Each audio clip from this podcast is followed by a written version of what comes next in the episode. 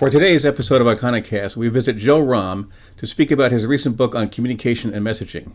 Mike Haubrich is visiting Yosemite National Park today, so he is not available. We have 25 centuries of evolution of the rhetorical form to cover, so let's just get right into it. You are Joe Romm, the author of How to Go Viral and Reach Millions, Top Persuasion Secrets from Social Media Superstars, Jesus, Shakespeare, Oprah, and even he who shall not be named. Uh, yes, Lord Voldemort. And he wasn't a very good communicator, Lord Voldemort. No, Lord Voldemort was not a, a, great communicator. Uh, but then again, if you if you have magic powers, uh, then you have something equivalent. And and I- indeed, the people who who have the ability to be very persuasive. It's often been uh, actually metaphor, uh, analogized to magic powers. That's, you know, we say someone's charming, charm, magical spell. We cast a spell on someone, so uh, the the connection between being very persuasive uh, and charismatic and and having magic powers is is goes back, you know, thousands of years. Absolutely. And I just want to also give the, the audience a bit of context and disclosure. You and I actually go back quite a ways. Uh, back in the early days of blogging, we both were blogging, and I think we had each other on our blog rolls. Your um, brother was a Twin Cities native, and although I did not know him, we had a lot of friends in common uh, because of his involvement in the whole science fiction community here. And more recently, we are often in contact discussing by email things that uh, about how to communicate, especially how to communicate in climate science areas. But we've never spoken with the with a spoken word. We've only we've only communicated indirectly. Therefore, it's a great idea that we're having this chance to have a discussion about communication on our podcast. And I hear you using the and but therefore strategy, uh, which I know we will get to. I, I, I guess I was. I, it was just automatic. I read your book and it's become automatic for me now. It is very interesting to me that this, which is in chapter two, which which basically encourages people, and we'll get into it more, to to to to not just say and and and, but to use the word but and and use the word so and therefore to create uh, something more approximating a narrative is is the thing that people just grab onto and say, you know, it's changed the way they write speeches or or or the way they hear things. And you know, I I'm very data driven, being a scientist by training. I bought the Kindle to my own book so I could see which passages are the most marked up, since that's good feedback. And needless to say, chapter two and all of the quotes around, you know, this and but therefore strategy are by by far the ones that are the most highlighted on on Kindle. Yeah, I think it's. Uh, I mean, basically, for people, I think people should just who are in marketing or any, even if you're just trying to persuade and do any kind of persuasive writing or communication or speaking, having this kind of background is really important. I, I hadn't realized the importance until I read your book. The importance of figures of speech. How they're they're always they're they seem in a lot of rhetoric that I mean, for again, people should read your book to find out. But you go over 25 centuries of literature and pick out the stuff that has survived and analyze it. Everything from Aristotle, from the Old and New Testament, and Lincoln and King and everyone else. And there's certain patterns. You know, what are the patterns that make a, a- bit of speech memorable and powerful? So yes, it's uh, you know this this is a really good point, and and as you know, I tried really hard when writing this book to practice what I preached and and make the book readable because there are a lot of books on communications that are very academic and frankly hard to read. And you're wondering well how is this person trying to teach me about communications? And the book is not that interesting. Right. so, yes, I think that, you know, all the evidence, whether it's social science or marketing science or just the reality of which forms of communications have survived over tens of thousands of years is that when you're trying to communicate persuasively, you want to tell stories, and stories really are the way people remember and learn things. And stories have a certain narrative arc, which is where this and but therefore, you know, you you you set the scene and then you introduce the dramatic tension with a word like but or yet, and then you have the resolution with a so or a therefore. The the second piece of of what is memorable is these memory tricks that the great bards used in in ensuring that they could remember a two hour long epic poem and that their listeners would also remember what they said. Mm-hmm. And these were tried and tested over, you know, thousands and thousands of years. And and what we hear in terms of you know the the epic poems that survived when so many other stories obviously didn't these were the first things to go viral the the iliad the odyssey the great hero, hero's journey stories the stories of the bible and those stories used a lot of memory tricks uh, and those memory tricks got codified by first by the Greeks, and they were called the figures of speech. Mm-hmm. And those figures of speech used to be taught a lot. Um, now they're kind of just taught in passing, you know, in elementary school, maybe some in middle and high school. But the fundamental power of them is these are the things whether and and by figures of speech I'm talking about you know metaphor, irony, hyperbole, uh, repetition, rhyme, uh, alliteration, puns. It is it is really the catalog of ways that people talk when they're not being precisely literal. Mm-hmm. Um, and those were those are the things that that help us remember, and that's of course why you know we we remember things that rhyme, and and why we remember uh, so many metaphors that stick out in our head, and and there's some evidence that the human brain actually it, thinks metaphorically. Certainly, people like um, uh, you know people have written entire books like you know uh, uh don't think of an elephant uh, and the like that this is a lost art of of persuasive speech and and I just think that when you look at what modern marketing science has figured out, which is, you know, you need to be grab people's attention and you need to be memorable. Uh, that's why you know 80% of advertising headlines uses you know one or more figures of speech. I'm reminded of, of a book that actually I, I think to some extent has been lost a bit in obscurity, but it's actually by Lakoff uh, and Johnson, Metaphors We Live By. Uh, yes, absolutely. L- Lakoff, you know, really, uh, and, and and one of the things Lakoff said. In fact, I just uh, uh am working on a piece uh, that I'm going to publish on metaphors tomorrow, or actually it'll be Friday, in, in which I, you know, quote some of the, you know, some of what Lakoff has to say, because basically, what what he basically says is that modern social science, you know, shows that a lot of our cognitive thinking is done in metaphor. Mm-hmm. And you know, I don't think that's a surprise.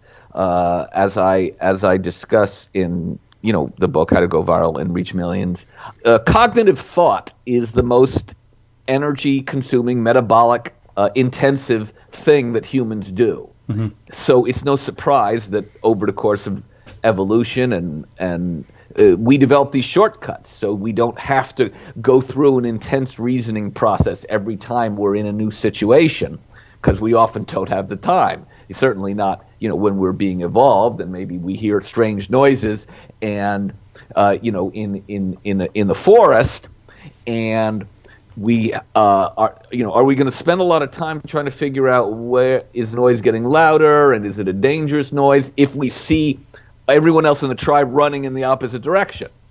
Mm-hmm. No, you know, we're, we're going to do uh, what we see everyone else doing. And in the case of metaphors, you know, the metaphors are powerful because they compare a situation that we know with something that we don't know. And that's what we're constantly trying to do in life. We have a novel situation, and the first thing you do when you're in an unusual situation is saying in your mind, do, do I know something that's similar to this?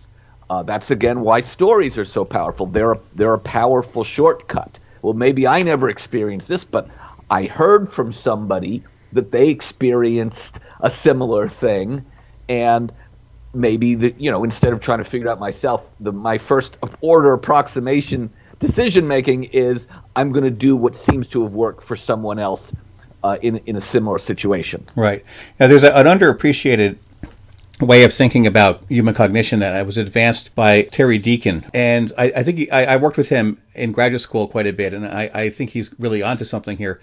He, he's a Peircean, he's a he's a, a neurobiologist, but he's a Peircean semiotics guy in a sense. And Peirce recognized that humans have a form of inference that is not deductive or inductive, but rather he called it abduction, where we basically, well, the, uh, the, great example of it is, of course, Arthur Conan Doyle's Sherlock Holmes. The way that Sherlock Holmes actually solved crimes is not by deducing facts not in evidence from what was in evidence, but rather by simply knowing about every crime he could possibly know about having had happened. He had them all in all his index catalogs and on his shelves in his offices, and he would simply find a crime that had already happened that was similar to the one he was observing, and then pick out the parts that he couldn't observe. And then he developed hypotheses about whether or not this person was doing this or that. And then he could test those. But it was pattern matching. And pattern matching is interesting. It's what you're talking about, but it's interesting because it's also a way that we can make the most abysmal mistakes. You know, a classic example for me, I was actually working with these concepts in in uh, uh, at, at several years ago and thinking about this. And I, I, left my office and went to the parking garage to drive home. And I went over to my car, a blue Volvo 740, and the key wouldn't fit. And as I'm trying to figure out why the key won't fit, I'm looking in the back of the car at the car seat, the kid's car seat. I'm saying, somebody removed our car seat and replaced it with an almost identical, but not quite with the same milk stains on it. And and what's that stuff doing in the back seat that I didn't put there? Like I had all these completely ridiculous conclusions about I was just not my car. I was on the wrong floor in the parking structure. But it took me forever to realize that because it had to be my car because that's where it was supposed to be. I mean, it, it, it matched all the patterns. It was in the right place. It was the right color. It was the right kind of car, right time of day. Everything else was right. And it took a while to, I mean, this whole process took maybe 30 seconds, but it took a long time to convince myself against overwhelming evidence that this simply wasn't my car because it had matched the pattern. Oh, I, I absolutely, absolutely. Pattern matching. And, the, you know, the person who, who, you know, basically won the Nobel Prize for figuring out that, that unlike what economists had been modeling that a that human beings are rational that in fact human beings don't make decisions rationally that they use all these shortcuts. And dan kahneman and he talks about this in in thinking fast and slow which i'm sure many of your listeners you know have read. Yeah. um, the point is yes we have developed all these shortcuts um, pattern matching to make decisions quickly uh, and and if you if you spend thousands of hours of doing something, obviously the pattern matching becomes internalized as sort of your intuition. And you know the great chess players, they can look at a chessboard and and you know with a high probability know what a, the right move is. You know that's exactly what what you were describing. But the problem is, of course, you you can make you can be tricked, you can be fooled uh, uh, by someone who understands these, and and and indeed, one of the points of the book is that a guy like Donald Trump is very good at sounding like he cares about a certain kind of voter. You know, he captures the anger of a lot of the the white working class and others. Not that there's any evidence based on his policies that he actually cares about those voters. But the point is that uh, from its very inception, the art of persuasion, the art of rhetoric, you know, people like Plato and Cicero realized it could be used for good or evil. Right. And, you know, I, I quote in, in this chapter I have, chapter one, you know, how to be a winner like Trump without being a loser like Trump is the, the in, in Plato's dialogue Gorgias. Yeah. Uh, uh, where Gorgias, the most famous of the rhetoricians, says, I could go into any town in Greece and argue in front of the town elders with a real doctor who should be the town doctor, and I would always win, and the town doctor would all would be nowhere. And that's exactly what Trump did. Yeah, and so I talk about how you know how we and he's you know, you and I both strongly disagree with his policy, and I obviously I know you know most progressives uh, do too. But he is good. He has a certain skill set and his ability. You know, he he understands certain aspects of communications that that uh, progressives and environmentalists and scientists haven't, you know, aren't so great at. He's really good at repetition.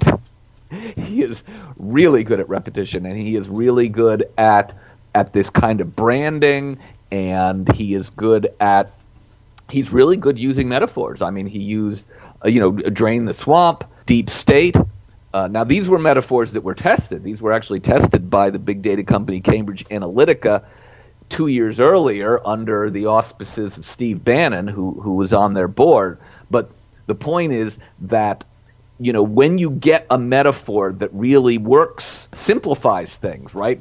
How how should the public think about the the complicated decision making process and sort of general mess that they that they view Washington D.C you know, well, obviously it's a very complicated thing with lobbyists and bureaucrats and political appointees and all this. But hey, drain the swamp. Yeah. Three words. I don't have to think about it. And actually, to give them credit, swamps are complicated biological phenomena. But, but what uh, do you think?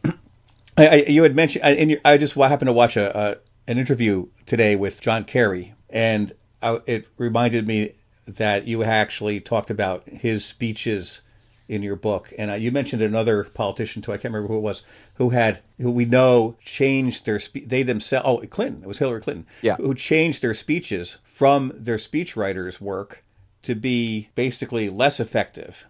Hillary Clinton. Yes. Yeah, Hillary Clinton. But but Bill Clinton in the meantime, I, I would put I guess based upon, you know, thinking about this, I would put John Kennedy and Bill Clinton and George Bush and Ronald Reagan and Donald Trump all in the same category of people who could speak to people. Yes, no, I, I think that's true. I would say, uh, and and the some of them relied heavily on great speechwriters. So, like John F. Kennedy, you know, I don't want to take anything away from him, but obviously he had maybe the greatest presidential speechwriter of all time, Theodore Sorensen, right. writing, uh, and that's where you get, you know, ask not, uh, you know what your country can do for you, ask what you can do for your country, which is a classic rhetoric. It's actually called a chiasmus. And George W. Bush also, he was really good at following the script that he was given. Now, right. uh, Trump, obviously, uh, he has spent 30 years doing nothing but sales and marketing and seeing what what works. He, you know, 10 years ran a reality show where you get the kind of feedback the data that that helps you figure out what works and what doesn't right? You're seeing ratings every every night. You're you're running focus groups. You learn hey this storyline no longer of interest to people. Oh but this character he did this or she did this. And and, and now people say they're they're like interested in that person. So you know he he did learn you know that kind of uh, uh whatever we want to say about Trump, he he had a lot of experience seeing which of these little storylines work and which didn't. And he is very good at you know uh, capturing the news of the day, the news cycle of the day. Now you know it was very effective running for president because he drowned everyone else out. It was not, uh, and he got a staggering amount of free free media. He got two billion dollars more in free media, being entire speeches broadcast on CNN than than uh, you know Hillary got. Wow. Uh, it doesn't work so well for governing, and and understandably so, because in governing you actually have real results that people can see. So it's a bit harder to tell a story about them. I mean, you can do so, and Trump always does, but you know it's considerably easier when you're running for president. That's you know sometimes they say you know you you campaign in poetry and govern in prose. Right. Sure and and what they're trying to say is you're trying to be inspirational when you're running and poetry of course equals the figures of speech. That's what poetry is. Stories told with the figures of speech. So the point just to get back to the to what uh, to you know to how to, the book how to go viral and reach millions um, is that these uh, secrets uh, uh or the skill set the what works and what doesn't work it's not rocket science. It you you it isn't really taught anymore but you know i'm a great believer in not reinventing the wheel. And the greeks and the romans and then later in english the elizabethans figured out a great deal about the art of persuasive and memorable storytelling. And modern social science has pretty well demonstrated that that indeed uh, this these figures of speech and storytelling are to this day uh, critical to being persuasive and memorable and going viral. It's very easy to think about someone like uh, Abraham Lincoln as being sort of uneducated.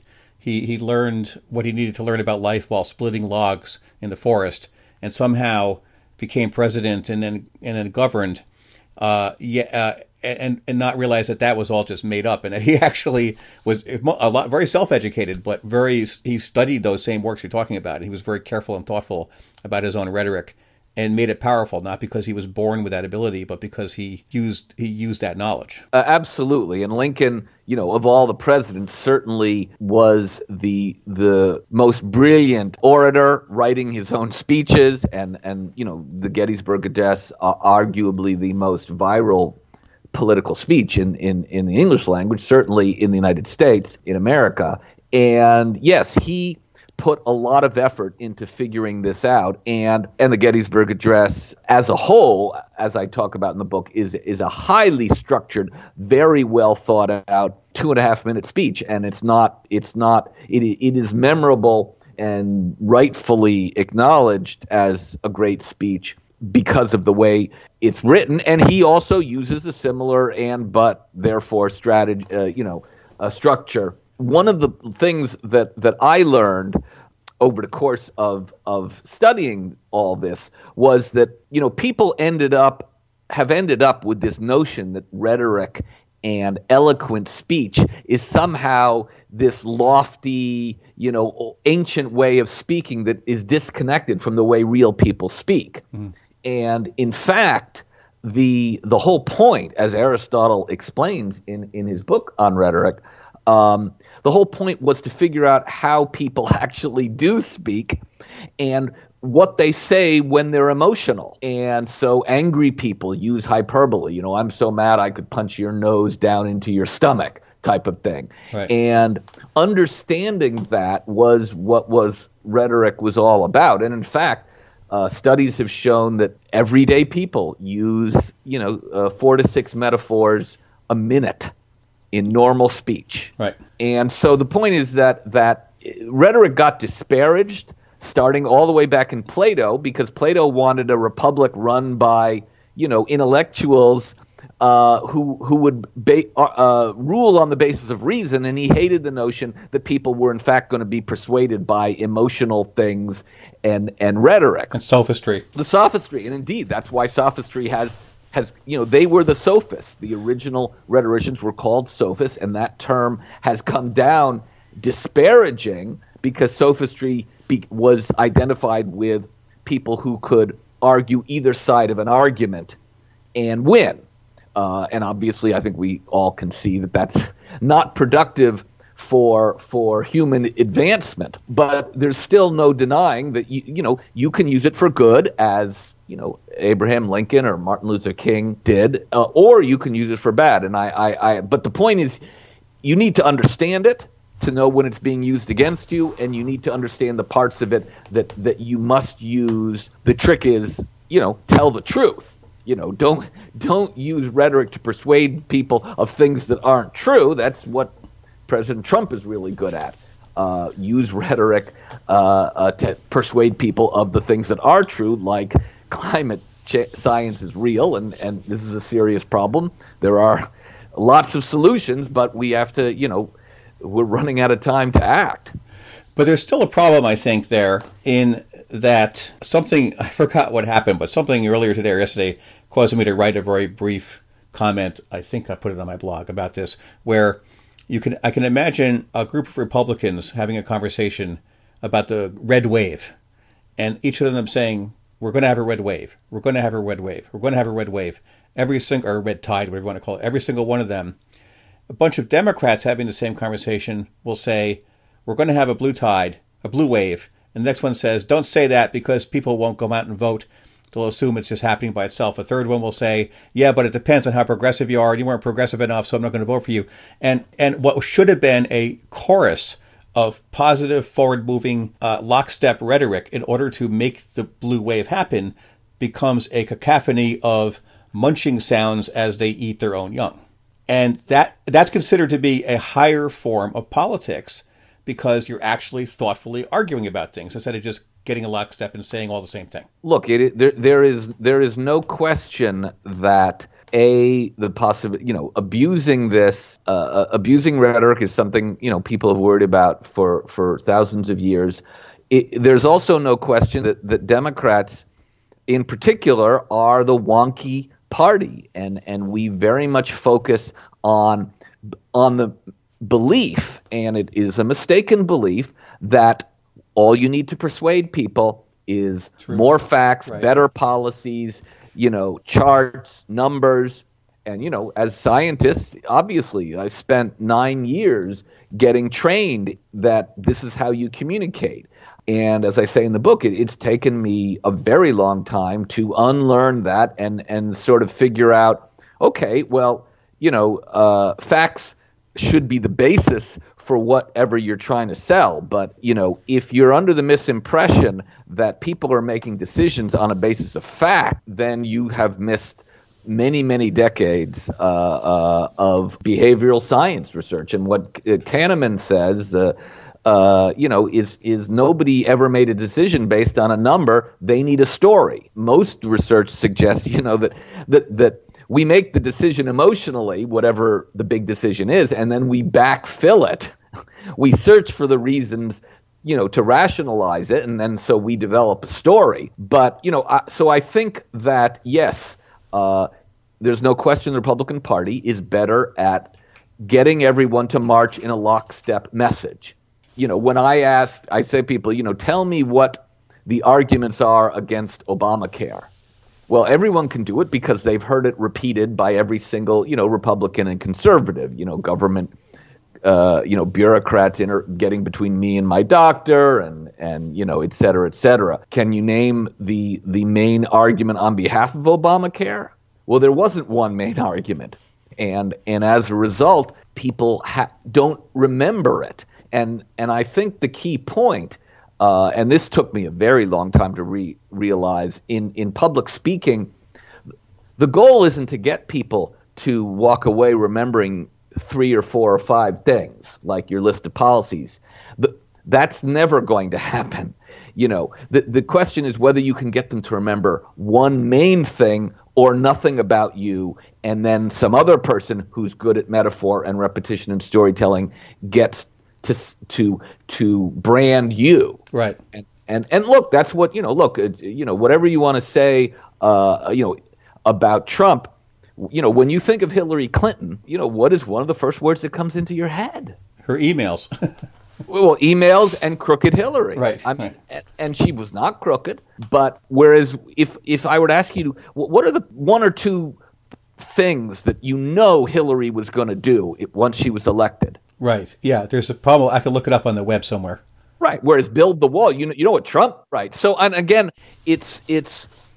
I, I think the point is. I think the point is, and I talk to scientists about this all the time. I don't is is not to to make a value judgment on on what persuasive speech is, but simply to understand what it is. I'll give you one example. One example I use a lot when I'm talking to scientists. When for one of the shortcuts that people use when they're trying to figure out if they believe you or not. I mean, there's two main shortcuts. Are you in my tribe? Right. Are you one of us? And number two, are you sincere sounding? And the sincere sounding isn't based on someone adjudicating, uh, uh, you know, climate science. You know, if you speak to a, a, a, a, bunch of lay people on climate science, they're, they're with charts and figures. They're not in a position to adjudicate the science. So they're going to make a decision on whether you sound like a credible person telling that kind of story. And the problem is that if the, the story is one of a grave existential threat, and if you simply give a dry recitation of the facts, rather than have the emotions most people would have discussing a grave existential threat, which is kind of like, I am really outraged, we're doing nothing, and that there's this mass disinformation campaign out there, then yes, you you you are really undercutting your own credibility and authenticity because you're just not sounding the way such people sound in the thousands and thousands of stories that we heard you know, particularly in the first 10 years of our lives. And, and it's those stories that tell us whether someone has the ring of truth or not. One of the things that I, I have two experiences that are similar. A, few weeks ago, uh, two months ago, I went to a, a training conference for leaders in Indivisible. And one of the things that was a lot of time was spent on was how to develop a personal narrative. A few weeks later, I went to a conference uh, on genetics, and the keynotes there were three keynotes, and the first keynote gave a talk, and in his talk, he out he, it was a fantastic talk. Honestly, when I talked to him privately before and after hearing him, he was I would not have walked away saying, "Wow, what an articulate, well-spoken person." He was just a regular guy, but when he was giving his talk, he was like, "This guy's Franklin Roosevelt on science," and so I, I buttonholed him later and I said, "Where did you get trained to do the personal narrative part?" And he said, "Oh well, that was from Ted Ted has a training program where he learned to do it. Uh, right. And yeah. I, I, think this is basically uh, it's a really important thing. If you're engaging for any period of time with a group of people, you can use the development of a, of a well crafted personal narrative to make that credibility part come together. Yeah, and and look, I I and and you shouldn't be, uh, you shouldn't think.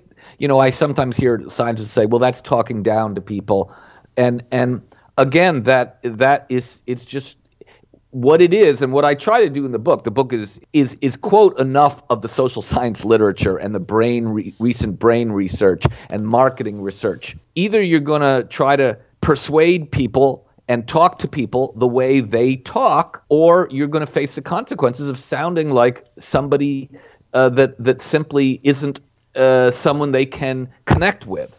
And you know, it's not talking down. I think uh, hopefully every teacher learns that you that that the basis of whether you're a successful teacher or not is you know the ability to communicate to your class or your audience and have them walk away having learned something. Part of what influenced me a lot was having an 11 year old daughter and simply seeing her develop language over you know the first 10 years of her life where it's all stories all the time and you're either telling stories or you know you're losing her interest. I, I you know I started the book by with the little true story when she was three of, of my daughter daughter had started saying blah blah blah to me right.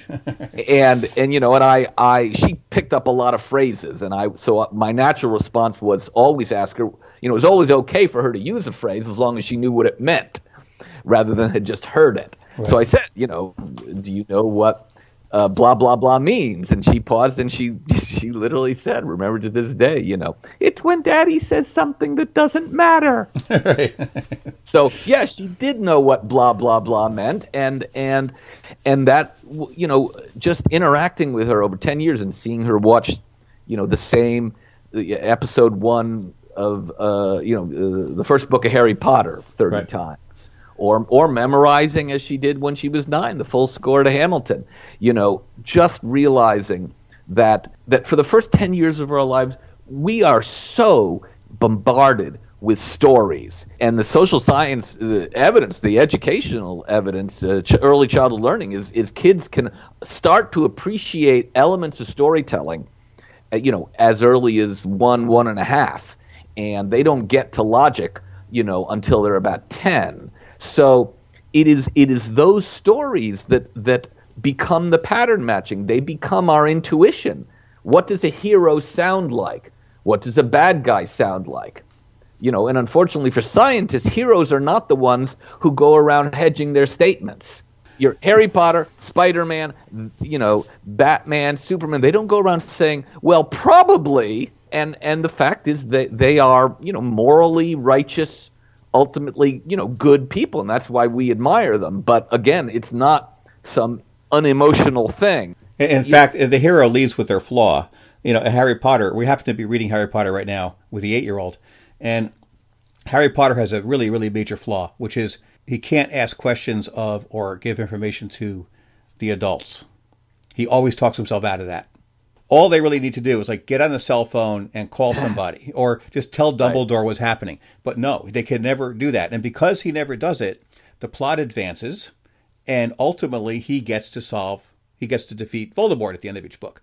And you could also add because of that he learns and changes himself because he's he he is forced to learn the things the adults already know and gain the skills and have the defeats and have the victories. And of course that's why we watch because that's why the hero's journey as Joseph Campbell said is the story uh, of all the great you know cultures because why do we watch this story over and over again every disney movie every superhero movie it's because all of us are on a journey to figure out what what is this world? Why are we here, and what's my role in it? And we we we go through, you know, uh, and and so we want to read stories of people who did that. Right. And learned where their place was, what their superpowers were, or what just makes them special and stand out. That story is the story no one can ever get enough of. In terms of the hero story, I think that sort of modern democratic politicians want to be the wizard, and the wizard isn't just in Harry Potter. That's actually one of Campbell's archetypes, the wise person. You know, they want to be that person instead of the hero. Right, and and one of the problems is people are are not so trustful of the wizard who knows everything. Right because there's a lot of you know well you have you have a lot of bad wizards. Well, for and, every and, wizard, there's a bad wizard. Half right, of them are and, bad. right, and and the dis- and the and the, which is a really good point, and I talk about this some in the book. The distinguishing feature of the hero is not wisdom. No, it's it's being flawed but persistent and innately good, and and part of the community. Right, uncorruptible. Right, and and starting off as a regular person. That's the you know in Joseph Campbell's work, and it got translated by the great by some screenwriters into into the formula for all modern uh, movies. Uh, in a book called the screen the writer's journey and then later more recently a book called save the cat person starts out as a regular person in what's called the normal world so it's luke skywalker or Dorothy in The Wizard of Oz, or Spider Man is just starts out as Peter Parker. He starts out as a regular person.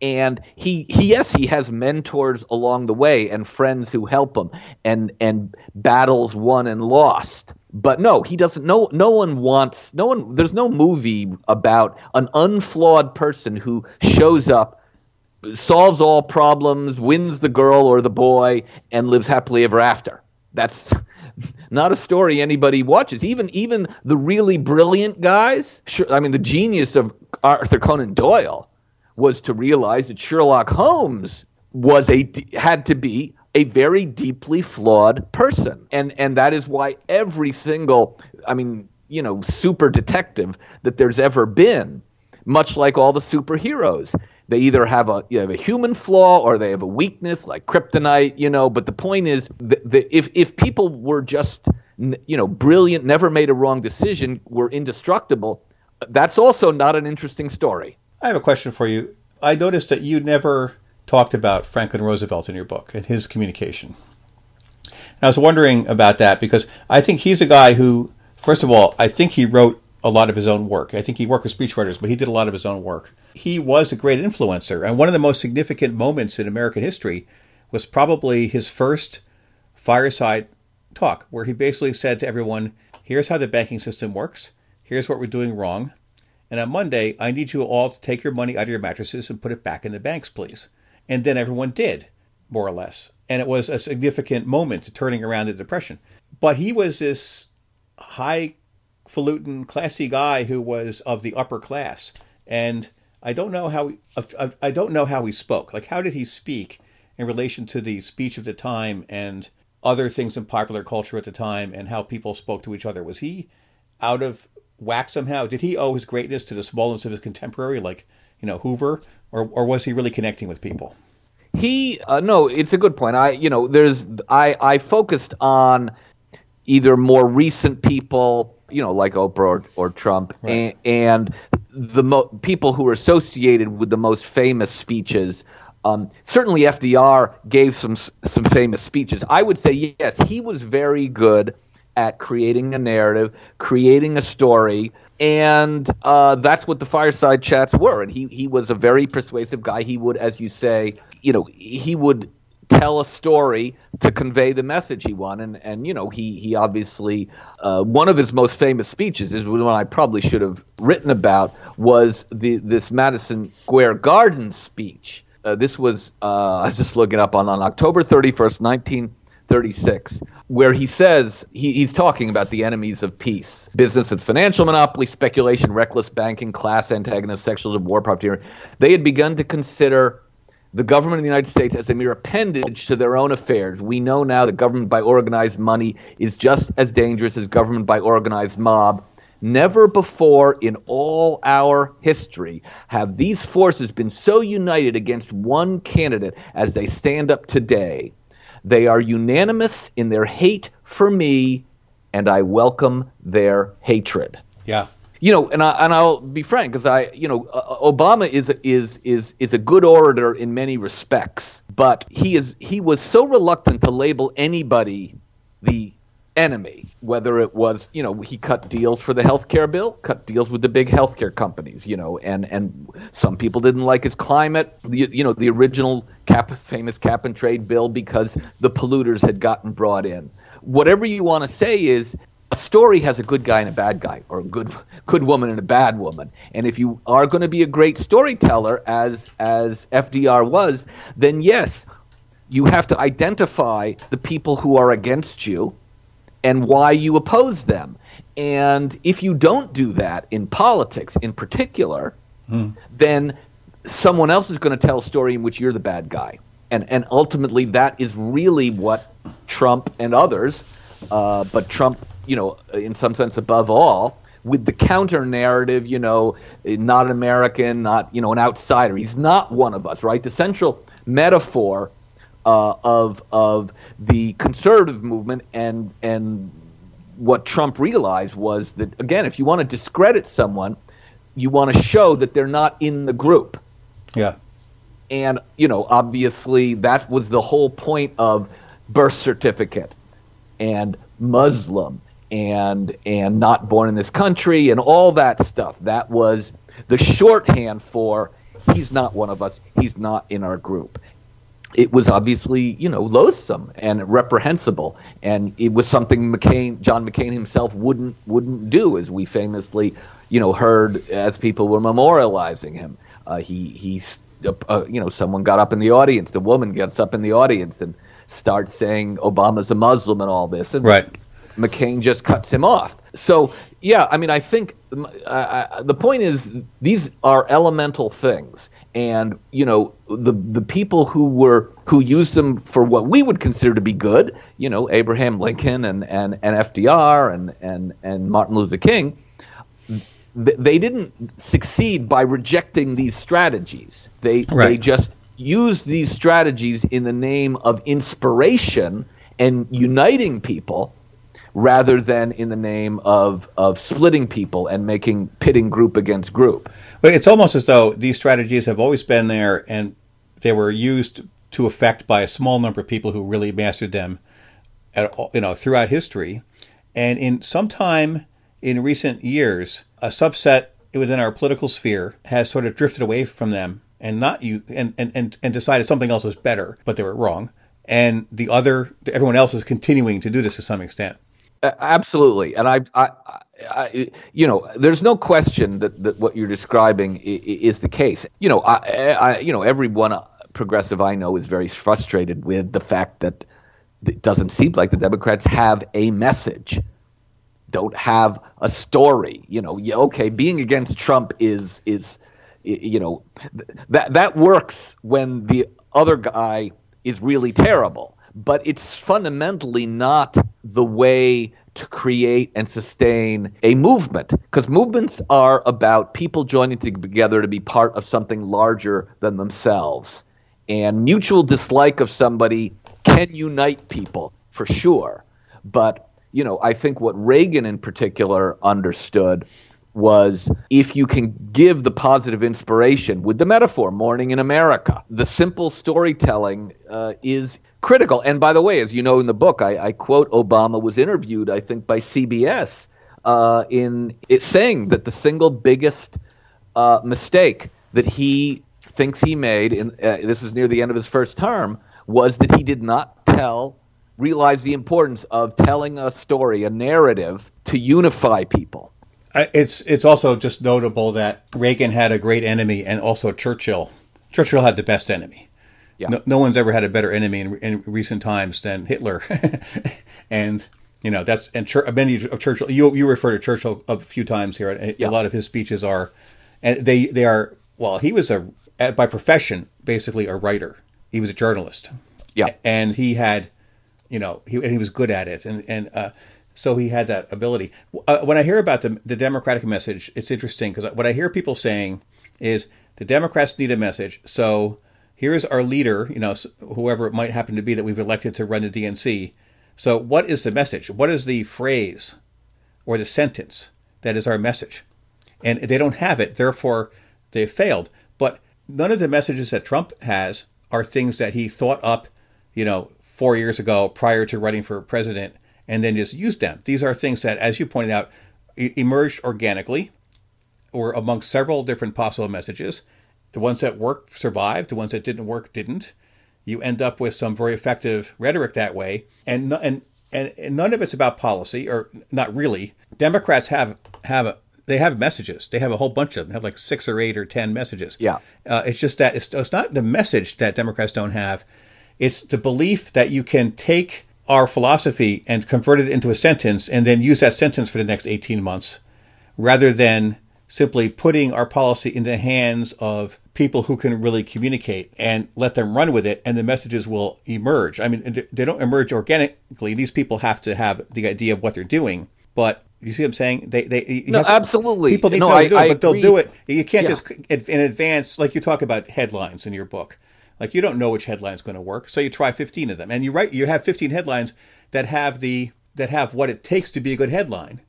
But among those, half of them are not as good as the other half, and one of them is 10 times better than the second best one. No, I, I, I agree completely, and I think that, uh, and as you know, uh, you know, being a scientist, that that scientists also have this sort of view that, well, I don't have to keep repeating myself. You know, I told people know that. I we already told them that.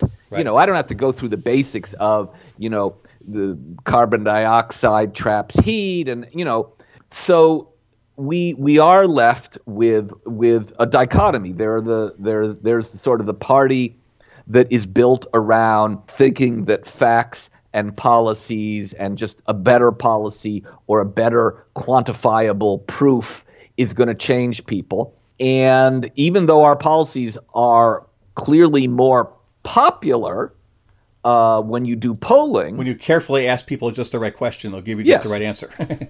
you know, and your point about about you know, obviously Trump is not a man with any core beliefs. right. He is a man who understands popularity and critically what makes things go viral. And and this gets to the headline idea. The the, the thing is, it is it is, you know, the book is about what is the form in which you should put things if they're going to have their best chance of going viral. Right. Uh, that we might call that tact. The strategic idea that could go viral that's going to take a lot of effort and knowledge. And, and in, in, in Trump's case, of course, he hired Sam Nunberg to listen to talk radio, uh, conservative talk radio, thousands and thousands of hours. And that's why he realized that there was much more uh, hatred and dislike of immigration and immigrants than the Republican Party had realized. At least there was on the people on talk radio. And you know, he Trump was all about whatever message works. Uh, and he even says when he introduced "Drain the Swamp," he said he there's a speech in which he says, you know, when I first heard "Drain the Swamp," I thought this is this is never going to sell as a message. But then I used it, and people went nuts. And then I started using it more, and people went more nuts. You know, and so the challenge for all of us, particularly in this in the new era where there is literally a Niagara Falls. I mean, not literally. there is figuratively a Niagara Falls of noise coming out of the internet. And, and to try to compete with that and break through with that, it's just not going to work unless you are using the best, most best documented practices for having content that people uh, that grabs people attention and keeps it, which is you know in the modern parlance being clicky and sticky, and and you know the the advertising people have spent millions and millions of dollars studying that, and it's you know I so I try to quote some of what they have to say, and you can just tell that you know what ads work and how much they use repetition. You know the Aflac duck. Uh, you know, yes, uh, I, I, think that uh, you know I wouldn't call it fighting fire with fire uh, because the you know the challenge, and I say this towards the end of, of the book, which is how to go viral and reach millions, uh, I, I, that you know uh, those of us who are you know scientists and progressives, we're kind of constrained. It's a good constraint with the facts. Um, if you are untethered from the facts, if truth isn't truth, and you are in a you know world of alternate facts, it's much easier to make stuff go viral, right?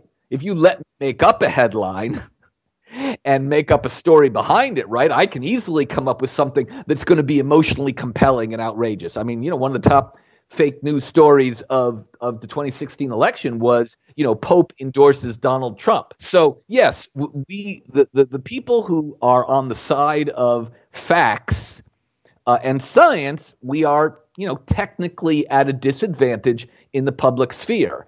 Um, but again, that's all the more reason not to be put ourselves at such a disadvantage that we don't use things like metaphors and repetition and storytelling. Right. Now, when, when Thomas Jefferson ran for president, and one of the arguments made to not vote for him by his opponent was that he had died.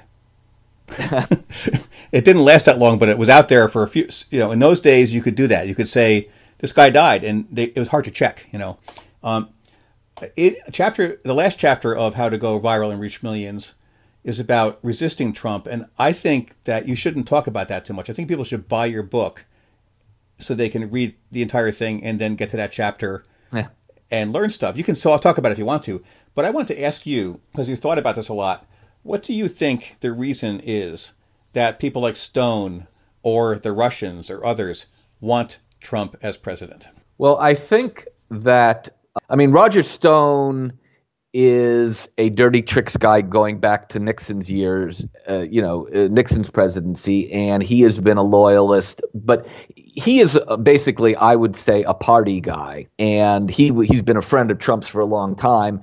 And for him, it is all about closeness to power. And and and of course, that's why a great many people associate with the person they come to uh, associate with the person they consider to be the, the person who's going to win or the person who has the most power.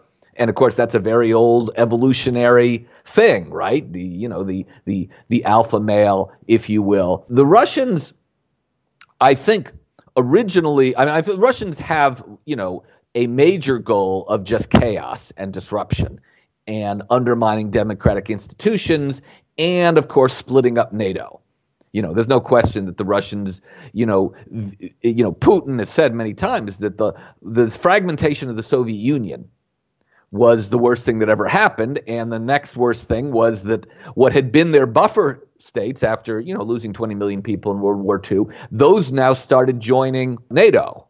And so, from their perception, you know, the enemy was just getting closer and closer. I'm not here to defend any of this worldview. I'm just saying that that they want they are happy to have a chaos candidate, and that clearly was Trump. Now, you know, the other piece was that they really hated Hillary and they hated uh, how she had criticized the the elections uh, in the Soviet Union in Russia uh, as being not democratic. You know, duh. Um, and the sanctions. And you know, there is a separate question which we do not know the answer to fully, which is how closely connected do, do the Russians have stuff on Trump? We know that their businesses were you know the the Russian the Trump's business used a great deal of uh, Ru- Russian expatriate money, Russian mob money. We know they're tangled. We'll have to wait for Mueller to see how tangled they are. But I do think you know the the thing that has hurt the Russians the most is the sanctions. They desperately wanted them to end, and I think they thought that Trump would be able to do that. And Trump certainly said that he would do it. They just, you know, I think honestly, Trump mishandled the I, situation so badly, and the Russians were so ham fisted in their interference uh, in the election that they made it impossible, even for Trump. Uh, to to effectively undo uh, the sanctions. So Trump is essentially a somewhat less than useful idiot. Yeah, I mean, I, I think, but but in other words, well, they're getting think, the disruption for sure. Yeah, I mean, I think for a while they were getting very frustrated with him, but as he blew up NATO and as he blew up the the Paris Climate Agreement, I mean, as you know, it's not like the Russians want aggressive climate action. They're fossil fuel exporters, and they've never agreed to any serious reductions. They're still coasting off of you know the collapse of the Soviet Union and the collapse of much of, of their industry along with it. And and most of what they've agreed to is frankly business as usual for them or or maybe even less than business as usual. So they are quite happy to to have uh, the Paris Climate Agreement uh, uh, blow up, and because they they they want to sign oil and natural gas deals with everybody and make everyone as dependent on them for as long as possible. Uh, another topic you cover in your book, which I think is very interesting because it's very self-referential to the book itself, which is your publication process. Yeah, and and uh, and by the way, I you know uh, uh, I'm talking more about uh, Trump and climate here than I often do. You know, I I, I do podcasts uh, focused on business and marketing, and and and we don't. Uh, I but one of the things I talk about in the book, yes, I I self-published this book on Amazon. You know, there are a couple of reasons. One, as I said, the the, the book. Uh, the first time I I've written a lot of books on climate and clean energy. Yeah, I mean my my top selling book of all time is was like 10,000 11,000 copies, which you know that's fine for you know, writing on climate change, you know, for what I was going for. It's not very, and I could get publishers for that because there are publishers that can eke out an existence, you know, once you're selling more than five or 6,000 books. But when I had been blogging for so long and learning about some of the things I talk about uh, in in uh, How to Go Viral, I wrote this book called Language Intelligence, which was sort of an earlier version a very preliminary version which really focuses just on the figures of speech and and not so much on storytelling and some of the other uh, other things uh, including how to go viral and that book i uh, tried to get uh, very hard to get published uh, bill mckibben actually uh, suggested his agent to me and i his agent helped me cut a third of the book out and improve it and i got feedback from people like van jones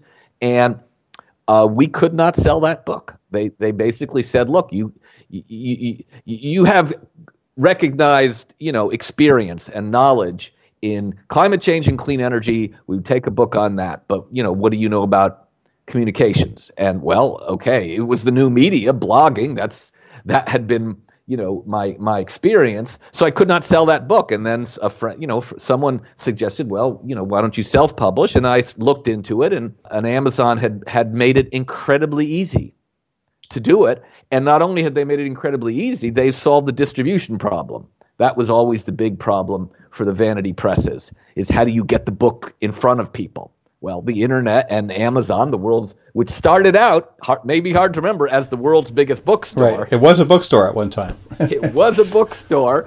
Um, you know, now it is 50% of all e commerce, but it just goes to show you, you can start small. And I, I, um, so I went, I worked through the process. There's a company, uh, uh organizations owned by Amazon called CreateSpace, which yeah. helps you you you do all that, or at least it did help you do all that. I mean, it would help the formatting and the editing. It doesn't it doesn't do that part, but you get done. You develop. You have a PDF of a manuscript. You upload it, and you suddenly can access everybody on the planet.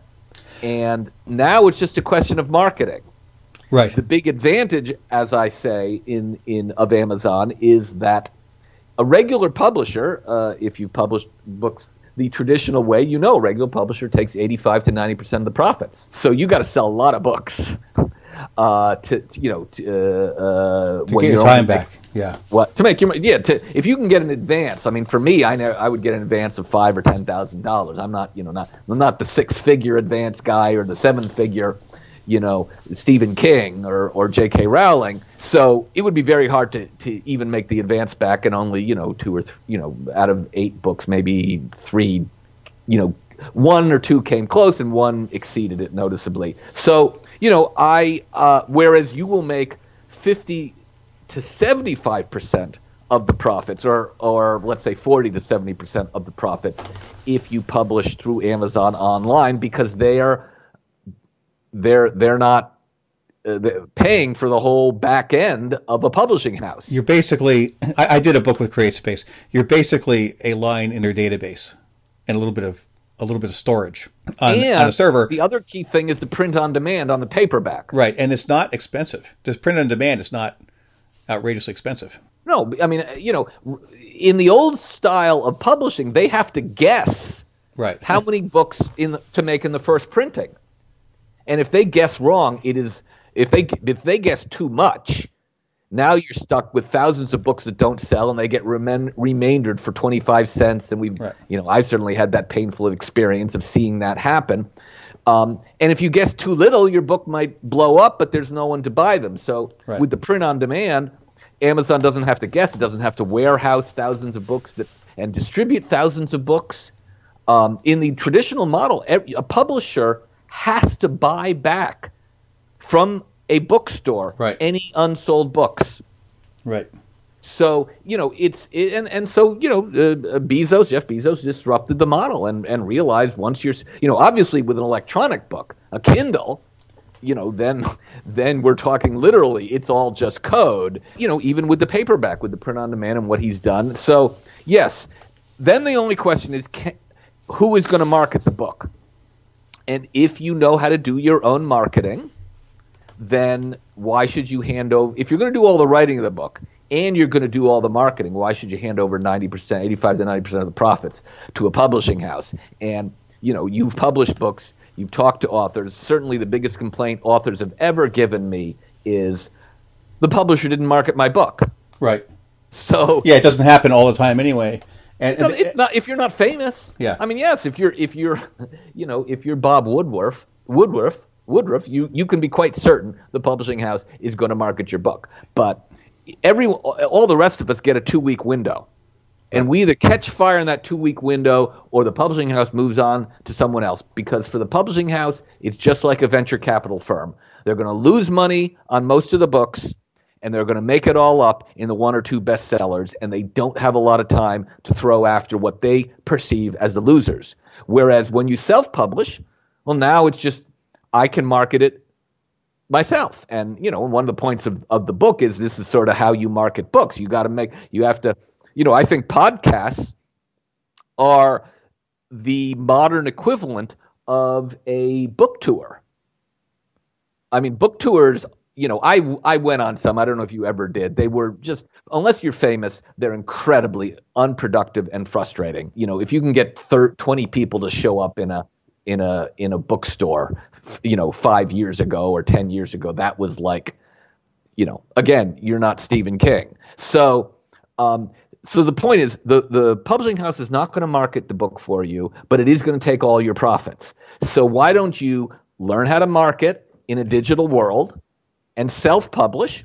So I can sell. I can make as much money. Uh, so language intelligence, uh, you know, sold it's still selling. It sold 12, about 12,500 copies. That is the equivalent of selling 50,000 copies in a regular publisher in terms of how much money I made. And 50,000 copies in a regular publisher would be considered a bestseller, whereas 12,500 after six years would not.